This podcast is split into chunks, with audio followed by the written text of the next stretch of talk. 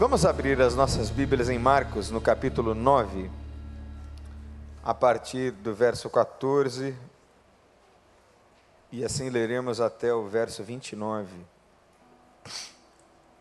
Pensando mais uma vez a questão da libertação, agora em termos de liberdade e escolha. Marcos capítulo 9, versos 14 até 29, e diz assim: Quando chegaram onde estavam os outros discípulos, viram uma grande multidão ao redor deles e os mestres da lei discutindo com eles. Logo que todo o povo viu Jesus, ficou muito surpreso e correu para saudá-lo. Perguntou Jesus: O que vocês estão discutindo? Um homem no meio da multidão respondeu: Mestre, eu te trouxe o meu filho que está com um espírito que o impede de falar.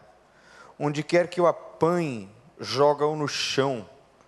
Ele espuma pela boca, range os dentes e fica rígido. Pedi aos teus discípulos que expulsassem o espírito ou o demônio, mas eles não conseguiram.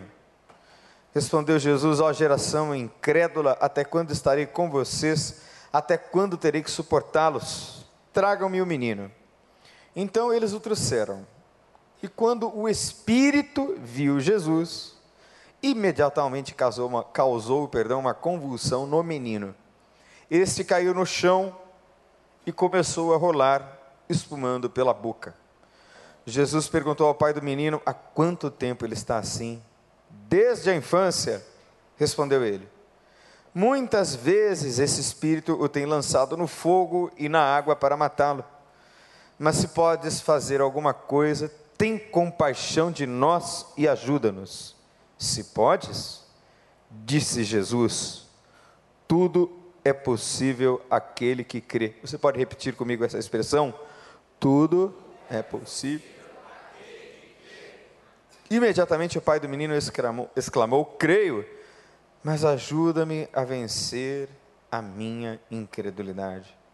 Quando Jesus viu que uma multidão estava se juntando, repreendeu o espírito imundo, dizendo: Espírito mudo e surdo, eu ordeno que o deixe e nunca mais entre nele. O espírito gritou, agitou violentamente e saiu. E o menino ficou como morto, ao ponto de muitos dizerem: ele morreu. Mas Jesus tomou pela mão e o levantou, e ele ficou de pé. Depois de Jesus ter entrado em casa, seus discípulos lhe perguntaram em particular: por que não conseguimos expulsá-lo?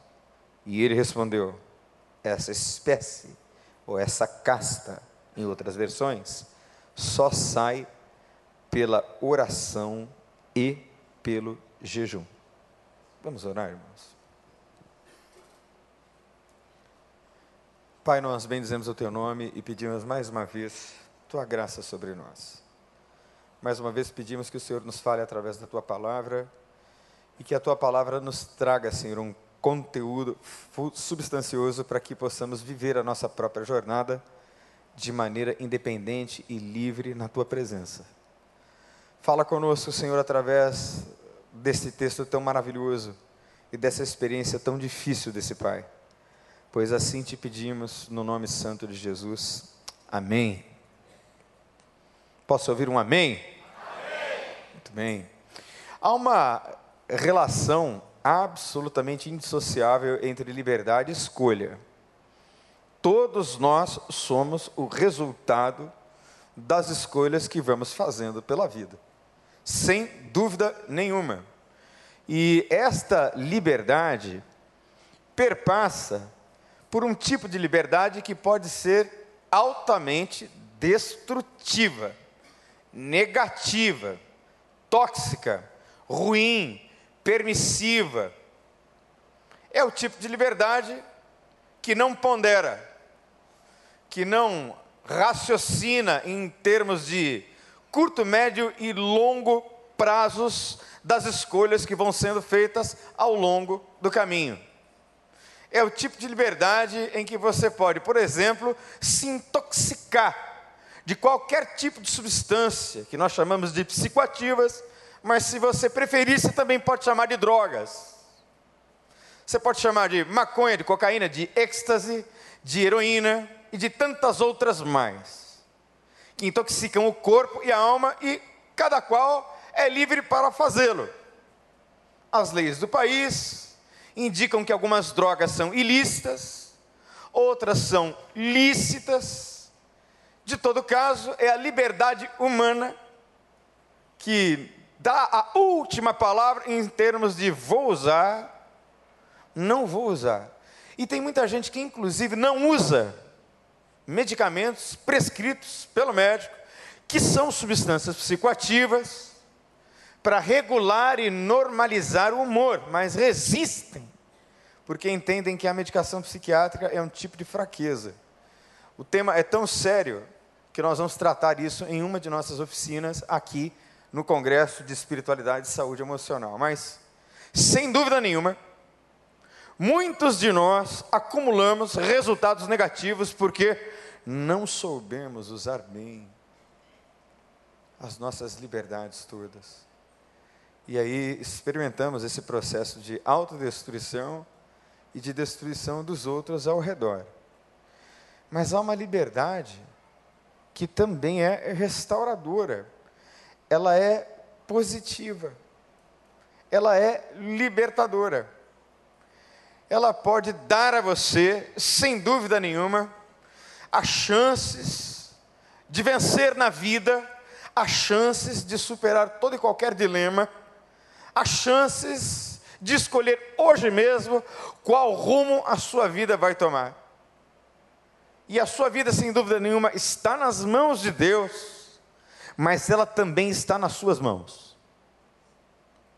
Você é absolutamente responsável pelo uso tão precioso desse dom que Deus nos deu. Essa coisa tão maravilhosa de podermos optar, de podermos escolher e escolher de maneira sábia, restauradora, bonita. Então a liberdade também perpassa por esse viés Nunca me esqueço de um exemplo muito interessante. Um amigo meu tinha um sujeito que fumava e fumava e fumava numa época em que era permitido se fumar no ambiente de trabalho. E ele ria do rapaz porque o rapaz era cristão.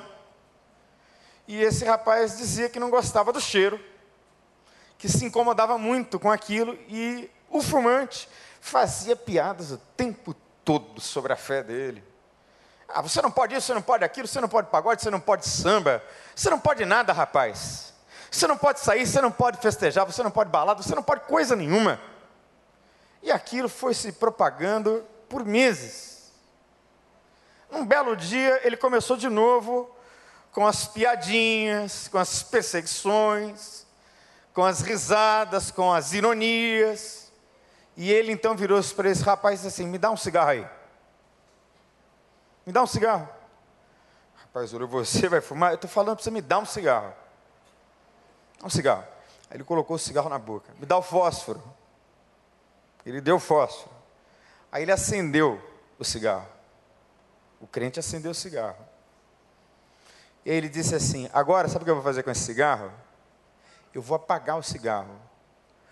Já você tem que fumar uns 40 por dia. Sabe por quê? Porque o livre da história sou eu. Eu posso acender essa porcaria e dizer não, porque eu sou livre no nome de Jesus. Já você não tem escolha. Você tem que fumar essa porcaria. Você está preso em grilhões. Porque a liberdade, como eu disse, perpassa pela vontade e há uma espécie assim de resistência volitiva. O que, que é isso, resistência volitiva? Presta atenção. Você encontra pessoas que se dizem ateus, é fato. Mas a maioria das pessoas crê em Deus. A maioria. Se você sair por aí fazendo uma pesquisa, você vai chegar à conclusão de que a maioria das pessoas sim acredita que existe um Deus. Mas por que então que essas pessoas não dão passo para a conversão? Ora, porque para dar o passo da conversão e da entrega total, e vejam bem, tem muita gente que frequenta a igreja e não é convertido. Porque só pode ser considerado convertido aquele que converteu a sua vontade à vontade de Deus. e deixou de resistir volitivamente a uma verdade que veio revelada por Deus. Então não é que a pessoa não seja simpática, a igreja não, gosta da igreja, a igreja recreio, nossa, igreja bonita, faz uma obra social maravilhosa, não, sim, respeito, pastor Wander, os outros pastores todos, maravilhoso, nossa, bonito, mas não é para mim. O que, que não é para você? Não é para você, porque quando a vontade de Deus começa a ser revelada, a pessoa pensa, não, mas eu não posso abandonar esse ou aquele prazer esta ou aquela conduta. E então há uma resistência da vontade da pessoa, não é que ela não crê, é que ela não quer. E aqueles que não querem receberão, diz as Escrituras, a justa condenação. Mas outro aspecto da liberdade também perpassa pela questão das justificativas. Aí a coisa começa a ficar um pouco mais complexa. Você soltaria alguém que roubou para matar a fome?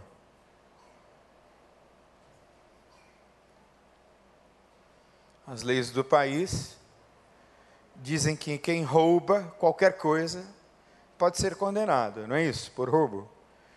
Mas se a pessoa disser doutor delegado, eu não tenho comida em casa, então eu roubei o frango do vizinho. Está justificado não? É compreensível, mas não pode ser justificado. Eu e você, com toda certeza, já assistimos reportagens de pessoas que foram pegas dentro de um supermercado e foram presas por isso. De fato, eu conheci uma mulher que roubou coisa assim de dois pacotes de biscoito. Ela estava com o filho na mão, nas mãos, era um recém-nascido. E ela foi presa. Foi para a cadeia, a Globo fez uma matéria. Mas é impressionante como no nosso país as pessoas roubam bilhões e não vão presas. E aí um e outro tem uma série de justificativas, como as que você, com toda certeza, apresenta a sua vida. Não, pastor, eu sou assim, mas é porque isto e aquilo aconteceram. Eu sou assim porque eu tive um pai desse jeito, eu sou assim porque eu tive uma mãe assim, assim, assim. E aí você encontra as suas racionalizações e justificativas todas para apresentar como defesa da sua liberdade, que talvez seja só uma escravidão. Gente, todo mundo tem argumento. Todo mundo tem justificativa para tudo. E quando as justificativas acabam, pode ser que você esteja começando num processo de profunda rendição a Deus, que nós colocamos lá no nosso livrinho do Celebrando a Vida, que está no primeiro passo. É quando você chama a você a responsabilidade e aí a vida começa a mudar. E a liberdade também tem a ver com a não escolha. Como assim tem a ver com a não escolha? Você não escolheu nascer na família que você nasceu, escolheu? Se eu pudesse ser interrogado sobre onde nascer lá na eternidade, antes de vir à terra, eu diria a Deus nosso Senhor: quero nascer na Finlândia. Pode ser até o seu Oscar e a Dona Iosa, mas uma versão assim nórdica. De olho azul, cabelo loiro. Posso escolher a minha genética? Sim, posso. Sim. Não, a gente não escolhe isso. Ninguém escolhe a cor da pele. Ninguém escolhe o status social, o país. Ninguém escolhe sofrer determinados abusos. Ninguém escolhe apanhar do marido. Ninguém escolhe ter um filho drogado, perder o controle da vida, das circunstâncias. Porque às vezes somos impedidos da plena liberdade em situações nas quais nós somos vítimas ou situações que a gente não escolheu viver. Que você não planejou viver. Vitimou você. Também acontece. Mas a liberdade, gente, ela também passa por uma questão de plausibilidade ou plausibilidade moral. Como assim? você escolhe entre o que é certo e o que é errado, mesmo que a noção de certo e errado na sua cabeça seja distorcida. Nós somos seres morais, não tem nenhum ser humano que não faça escolhas morais. Toda decisão livre que você faz, você fez com um parâmetro moral na cabeça. Ainda que você não tenha percebido, ou não se dê conta. Os animais não fazem escolhas morais. Os animais agem por instinto. Porque se a orca, a baleia azul, a baleia assassina, tivesse consciência moral, ela jamais comeria um pinguim, gente. Quem assistiu já National Geographic? Está lá aquela orca com aquela boca desse tamanho, o pinguinzinho tão bonitinho bebê pinguim. E as minhas meninas em casa adoram assistir esse tipo de coisa. Eu disse, gente, muda o canal, porque eu não quero ver essa cena de morte horrorosa. Dessa baleia. É tão linda a orca, né? Nossa, aquele monstro marinho maravilhoso. Você se encanta com a beleza do bicho. Daqui a pouco ele abre a boca e sai comendo todos os pinguins. Não tem consciência moral. Agora você que foi feita a imagem e semelhança de Deus, você é um ser moral.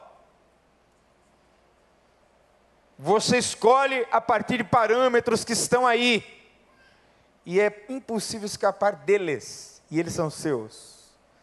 Então a gente age dentro do que seja moral. Por exemplo, a gente está discutindo agora, no Brasil, não sei nem a que ponto chegou, andei meio em off aí cuidando da minha mãe durante esse tempo, mas nós estamos discutindo quando é que é vida. Se é na terceira, se é na sexta, se é na oitava, se é na décima segunda semana, quando é que é vida? Dois milhões de abortos. Quando é que é vida? Quem é que é o grande prejudicado com essa liberdade que quer se dar a quem quer fazer aborto? Ah, eu quero fazer o aborto. Quando na verdade a pessoa deveria se prevenir e se valer de outros mecanismos morais e até médicos para não engravidar. Porque quem não chama aborto em determinadas circunstâncias de assassinato, perdeu a noção do contato com o que é realmente moral perdeu contato com o que a Bíblia ensina e advoga sobre vida, sobre o princípio da preservação da vida, desse direito que não pode ser violado. Se a gente pudesse perguntar para o bebê, né, e aí, quer ou não quer nascer? Qual que você acha que seria a resposta da criança? Não? Mas isso não pode ser perguntado à criança que está sendo gerada. Mas a vida lhe é tomada. Porque há uma plausibilidade moral que advoga a ideia de que sim, podemos tirar a vida dessa pessoa, dessa criança. Mas a liberdade tem a ver com esse ser humano que é o resultado tanto do que, a, do que ele escolheu, quanto do que ele não escolheu. Isso não é importante? Isso é muito importante. E o texto que nós lemos, o que, tem a ver com isso tudo? O que, que isso tem a ver com essa história desse pai que tem essa questão na sua família? Vamos pensar juntos?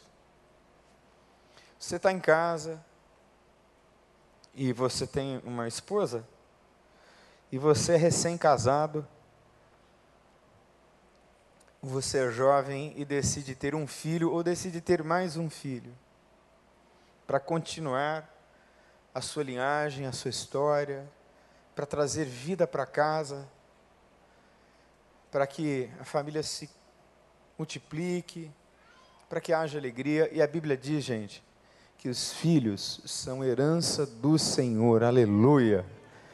Coisa boa é ser pai, pelo menos para mim. Como eu amo ser pai, amo a paternidade, acho das coisas mais honrosas ser pai. Amo as minhas filhas, e por alguma razão, Deus com certeza me deu mulheres, são três: Simone, Nicole e Sofia. Então em casa não tem jeito, eu entro todos os dias perdendo de 3 a 0. E as minhas mulheres me deixaram um homem melhor. Porque graças a Deus pelas mulheres, sem as mulheres nós seríamos terríveis. Os homens podem dizer amém. amém. Olha que amém aí, parrudo, forte. Né? Mas esse pai tem um menino, e me parece que o texto nos dá pistas de que é um bom pai, de que é um pai amoroso, de que é um pai carinhoso. Mas o menino vai crescendo, e em versões mais antigas, o texto fala de uma epilepsia ah, induzida por demônios. A convulsão é epilética, mas também tem um componente espiritual demoníaco. O texto deixa isso muito claro. E você pode imaginar a cena de, num domingo, no almoço, ou no Shabá, né, do judeu. De repente a mãe serve a comida e o menino convulsiona, cai no chão, espumeja pela boca. E é aquela cena horrorosa dentro de casa, como se o inferno tivesse invadido o lugar. Eu não sei se você já foi a lugares onde a presença de Satanás é vivida de maneira mais intensa. Eu discutia, falava com a minha esposa sobre essa questão, e nós sentimos, nós concordamos, que sentimos assim, a atmosfera espiritual de uma cidade e de outra, a atmosfera espiritual de uma casa e de outra casa a atmosfera espiritual de uma igreja e de outra. É perceptível. Dá para sentir. Me lembro de um amigo muito querido, nós estávamos saindo para uma série de conferências. De repente ele me disse que teve uma discussão por uma bobagem com a esposa. E a esposa o agrediu verbalmente, e ele devolveu, e aí a coisa começou naquele ping-pong horroroso. Quando ele disse, querida, isso é espiritual. Isso é satânico. Aí a mulher dele tomou um susto. E eles oraram e conseguiram fazer a vontade de Deus para a glória de Deus. Aí você consegue perceber? Então esse menino não escolheu ser epilético nem endemoniado.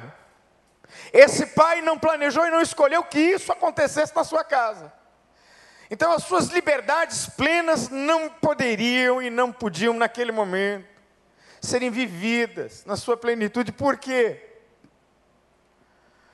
Porque a paternidade pura e simples não podia ser vivida. Eu imagino que ele escondia o filho. Qual pai quer esse tipo de drama? E aí ele leva esse menino com esse problema terrível aos discípulos de Jesus e os discípulos não conseguem expulsar o demônio. E aí Jesus dá uma dura neles. Ó oh, geração perversa, até quando estarei com vocês e sofrerei com vocês? Sofrerei vocês. E ele pergunta para o pai, fazendo assim uma espécie de anamnese: há quanto tempo isso acontece? Desde a sua infância. Desde a sua infância, desde que ele é pequeno. E aí então, Jesus expulsa o demônio e dá e devolve a liberdade plena àquele rapaz e àquele pai. Então, a primeira coisa importante dessa história, irmãos, Aí está adormecimentos. É adoecimentos espirituais que produzem escravidão são reais. Preste muita atenção aqui. Olha para mim. Não olha para o slide, não. Tem coisas na sua vida que são demônios mesmo. Tem questões na vida que são demoníacas e satânicas. Tem questões na vida e adoecimentos que são produzidos por Satanás e os seus anjos. Há grilhões e cadeias que são genuinamente espirituais e demoníacas das trevas comportamentos dos quais você não consegue se livrar, escravidões das quais você não consegue se ver livre, destruições, ruínas, são sim, muitas vezes espirituais. São demônios. Mas hoje mesmo, tudo isto pode ser quebrado pelo poder do nome de Jesus. A Bíblia diz que Jesus destruirá Satanás com o sopro da sua boca. E a Bíblia também diz que nós somos de Deus e o mundo todo está morto no maligno, e o maligno não nos toca. O diabo tem poder? Tem. Mas ele não tem esse poder todo, não, porque ele está repreendido, está caído no nome de Jesus, aqui e agora. Então, se hoje você identificou que você tem adoecimentos de natureza espiritual, hoje é dia de libertação. Ah, pastor, tem um trabalho de macumba que foi feito. Tem isso ou aquilo, oferendas que me perseguem, perseguiam, porque agora vão cair por terra em nome de Jesus. Agora vão cair. Que dimensão tão difícil. Gente, como eu dizia, vou dizer de novo, às vezes eu percebo, eu sinto as trevas. Quantas vezes de madrugada Deus me acorda para guerrear, para orar. Segunda coisa importante é que por fé é que vem o impossível com toda a certeza, aquele homem vivendo aquele drama tão terrível, tão difícil, leva o menino para todos os recursos possíveis da época. Médico dali, curandeiro de cá, profetiza daqui, profeta de lá, oração daqui, oração de lá, cabala judaica e mais não sei o que lá, nada resolve. Eu não sei se você já se viu numa situação assim. Isso aqui é impossível. Isso aqui não dá. Mas você leu aí na sua Bíblia. Tudo é possível. Vamos repetir juntos? Tudo é possível. Gente, se tudo é possível ao que crê, tudo é possível ao que crê. Então, isso que você julga impossível, para Deus é possível no nome de Jesus. Não é nem para amanhã, nem para depois de amanhã, nem para semana que vem, é para agora. Deus pode. Deus pode todas as coisas. Dentro da sua vontade. Por fé vem o impossível. E o impossível aconteceu. O menino foi curado. E é só por fé, dentro da vontade de Deus, que eu e você vamos sendo restaurados dia a dia. Não há nada que o Deus que eu sirvo e creio não possa. Ele pode tudo. E eu tenho uma disciplina espiritual, a gente vai falar já já sobre elas, que é a gratidão. Todos os dias eu agradeço a Deus por estar vivo, porque eu sei de onde Ele me tirou. Eu sou a expressão do impossível. Porque a sentença de morte que estava no meu físico se dissipou e eu estou vivo para a glória de Deus. Porque é por fé que vem o impossível.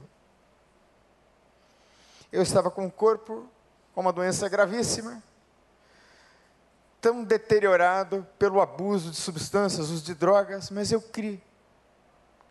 E sabe o que eu fazia, gente? Eu fazia um exercício de imaginação profética. Você já fez isso? Ele é bem simples. Muitas vezes, orando, eu fecho os meus olhos e eu começo a imaginar. A minha filha formada, casada com um bom homem, porque eu ainda creio que existem bons homens, então eu espero em Deus que ela tenha um bom homem, mas a escolha é dela, mas eu oro e digo, Deus, traga um bom. E eu me vejo com um bom homem e com sem bom homem, fazendo o casamento da minha filha, e eu também me vejo. Você está vendo não? Eu estou vendo eu me vejo com o meu neto, com a minha neta assim na mão. Imagina. Eu olho para os meninos lá do Centro de Cuidado Humano, a gente vai batizar vários deles aqui. Tem só gente boa. Se eu deixar contar a história, a ficha é linda. Mas eu olho para muitos deles envolvidos com drogas, com tráfico e com tudo mais de ruim que se pode se envolver. E aí, no meu momento de oração, eu imagino um pregador, eu imagino um pai de família, eu imagino um homem de bem, eu imagino uma mulher digna que abandonou a prostituição, eu imagino e vejo o impossível chegando sobre eles no nome de Jesus. Tudo é possível que crê. Então, quando você for orar, faça esse exercício de fé. E o apóstolo João é quem diz que se pedimos de acordo com a sua vontade, sabemos que já recebemos o que temos pedido. Olha que coisa maravilhosa, gente. Que coisa espetacular. Por fé vem o impossível. Agora, uma outra coisa interessante é que o sofrimento, gente, da vida, da rotina da segunda-feira, abala a credulidade, abala a fé, abala a esperança. Ora, uma coisa é você conviver com uma situação momentaneamente, episodicamente, outra coisa é conviver por anos. Outra coisa é lidar com a situação assim rotineiramente, diariamente, todo dia. Parece que a coisa não tem fim. E como a coisa parece de fato não ter fim, você vai para subterfúgios de alívio. O que é subterfúgio de alívio? Hã? Você não aguenta mais a tua mulher, o que, você faz? Faz um programa com uma prostituta. Forte, né? Você não aguenta mais ganhar pouco. E aí o que, que você faz? Você faz um ato ilícito. Sem poder fazer. Você não aguenta mais a pressão, a dor psicológica. E aí você se corta, como eu tenho visto tantos adolescentes se cortando para que a dor emocional se desloque para a dor no corpo. É tanta dor, é tanta mazela que não tem jeito. Eu tenho que fumar um baseado ou no final do dia eu tenho que tomar uma cerveja. Mentira. Você tem que se encher do Espírito Santo de Deus. É isso. Agora, o sofrimento abala sim e eu, pelo menos, já vivi muitas situações na vida em que eu não criei. Vou confessar aqui para vocês. Quero passar a ideia de que eu criei todas as vezes, não, que eu sou um super-herói espiritual, porque eu também me abalei. Situações na vida que eu disse, meu Deus, isso não tem jeito. Isso não resolve nunca. É o drama desse homem, porque ele está diante de Jesus. A fama de Jesus correu, ele sabe que Jesus até ressuscitou mortos, fez surdos ouvirem, cegos enxergarem, ele é o Filho de Deus em pessoa, mas ele tem uma experiência muito frustrante, porque ele leva para os discípulos. Ora, os discípulos têm que resolver, estão do lado do mestre, os discípulos não resolvem, você imagina a frustração? E aí Jesus toma pé da situação, e ele diz: Você crê? Aí ele diz assim: Eu creio, mas ajuda na minha incredulidade. Deixa eu dizer uma coisa para você, irmão, irmã. Presta atenção. Até quando você não creu, Deus te socorreu. Até quando você não tinha fé para crer. Porque quando você não tem fé para crer, você cai na misericórdia de Deus. Porque Deus sabe que você é gente. Deus sabe que você é humano. Deus sabe que você às vezes não consegue encontrar forças para acreditar de novo. Mas a sua fé hoje está sendo renovada pela palavra de Deus no nome de Jesus. Fé. Deixa Deus entrar aí com vida, com esperança na sua vida. Porque a libertação, gente, acontece quando há autoridade. Alguém tem que ter autoridade. Por isso é que nós temos pastores, líderes e pessoas que exercem autoridade sobre nós. O exercício legítimo e genuíno da autoridade é uma forma de Deus manifestar e nos ensinar a caminhar em liberdade. Deus levanta pessoas. Gente, presta atenção. Quantas vezes você ouviu de pessoas mais sábias do que você? Não faça isso. E você fez. Pode levantar a mão para mim, para saber?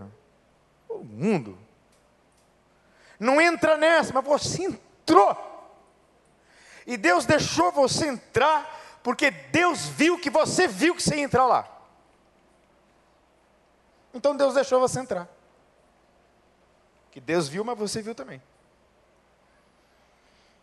Por isso é que nós precisamos de autoridade sobre as nossas vidas. Eu não posso prescindir de autoridades, de supervisões, de prestação de contas.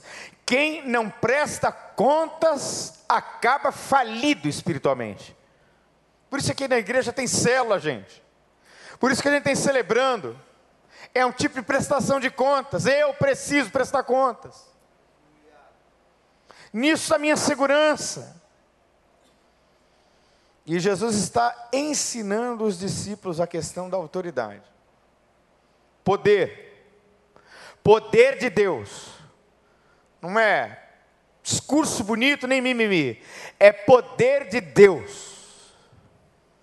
Paulo está dizendo que quando ele apareceu na igreja em Corinto, a sua pregação não foi com palavras de persuasão, mas em demonstração do Espírito e em poder, e o poder de Deus está aqui hoje, agora, em nome de Jesus, aqui,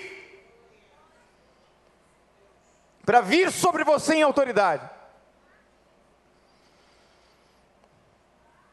E o último aspecto é que a libertação, essa libertação total, e ao mesmo tempo gradual, ela só acontece para quem abraça disciplinas espirituais.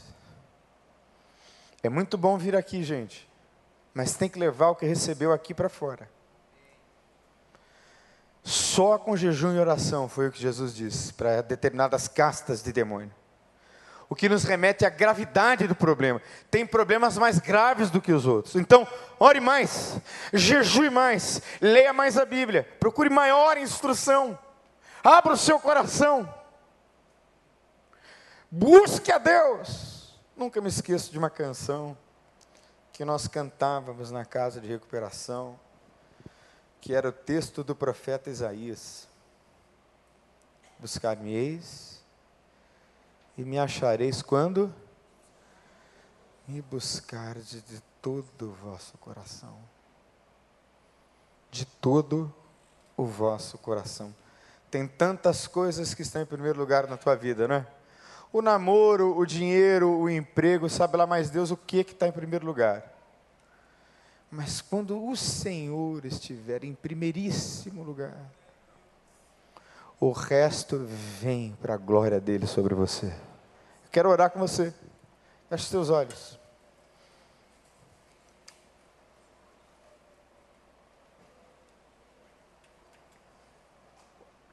Que casta é essa aí que está em cima de você?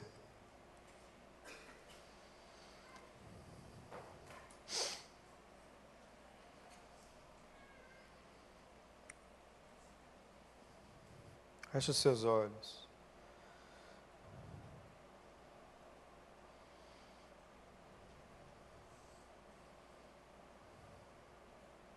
Quantas coisas você escolheu, outras você não escolheu.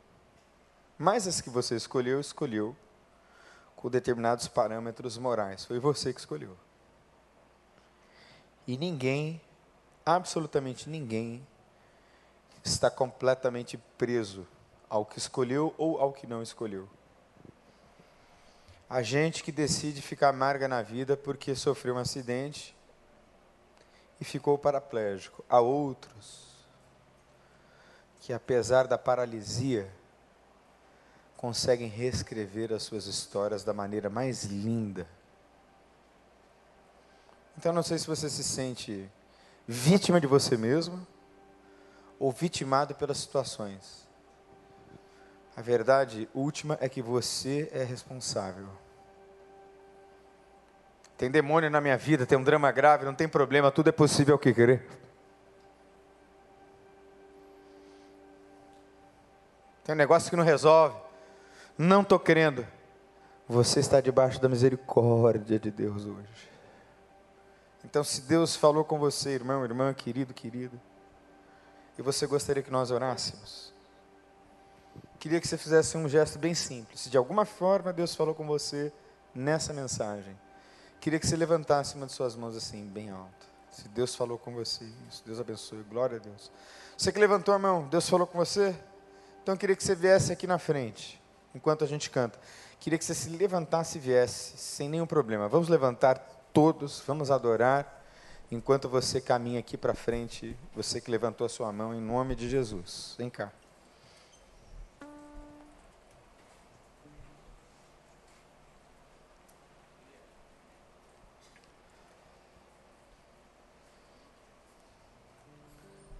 Tudo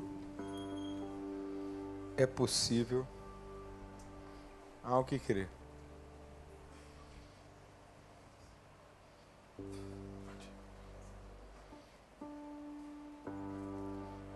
Quem sou eu para que o grande rei me receba assim? Aleluia, pode vir.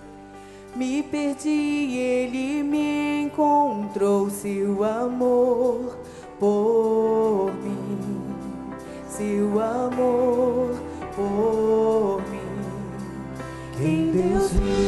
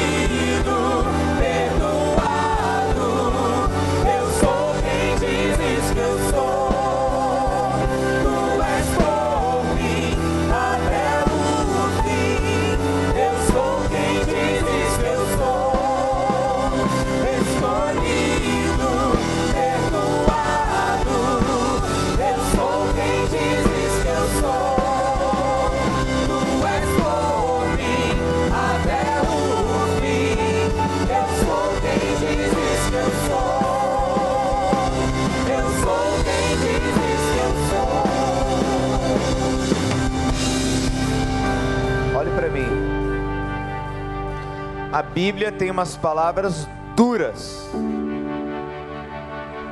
mas são palavras de libertação. Presta atenção no que diz a Bíblia. 1 João no capítulo 3, verso 8 e 9. Verso 8 diz assim: Aquele que pratica o pecado é do diabo. Duro, né? Mas é isso aí. Aquele que pratica o pecado é do diabo, porque o diabo vem pecando desde o princípio. Duro, pois é. Mas para isso, o Filho de Deus se manifestou para destruir as obras de Satanás. Então Deus quer destruir esse vínculo maldito seu com o pecado. Aí não tem maldição, não tem trabalho de macumba, porque está destruído e anulado, cancelado em nome de Jesus. Destruir isso que está desfigurado em você. Isso é liberdade. Então eu queria que você orasse, igreja. Você que é a igreja de Jesus. Coloque as suas mãos para cá. Meu Deus. Em nome de Jesus todo grilhão do inferno. Nós te pedimos que o Senhor arranque com raiz e tudo em nome de Jesus. Toda influência satânica nessas vidas seja destruída para a glória do teu nome, Senhor. Que haja derramar da destruição das obras de Satanás pelas mãos do Filho de Deus. Ah, Deus, quantos aqui são vítimas de si mesmos? Das escolhas erradas ao longo da vida. Ah, Deus, não há coisa assim tão difícil, diz o profeta, que o Senhor não possa fazer. Ah, Deus, eu tenho certeza que essas vidas serão plenamente restauradas para a glória do Teu nome, Senhor. Salva essas vidas, liberta essas vidas, tira toda religiosidade, toda mágoa, Senhor, em nome de Jesus toda horda do inferno nós cancelamos e anulamos e expulsamos no poder e na autoridade do nome de Jesus. No nome de Jesus. Que esses grilhões e que essas cadeias caiam agora. Que todos esses que estão aqui, Senhor, possam receber essa paz que vem do teu filho. Essa liberdade que vem do teu filho essa coisa boa, essa esperança, Senhor, porque muitos deles já não conseguem crer, meu Deus. Renova a fé, renova a esperança, pois tudo é possível ao que crê, aleluia, Senhor, eu creio. Então essas vidas estão nas tuas mãos, faz a tua vontade sobre elas. É o que nós te pedimos, Senhor, em nome e por amor de Jesus. Amém.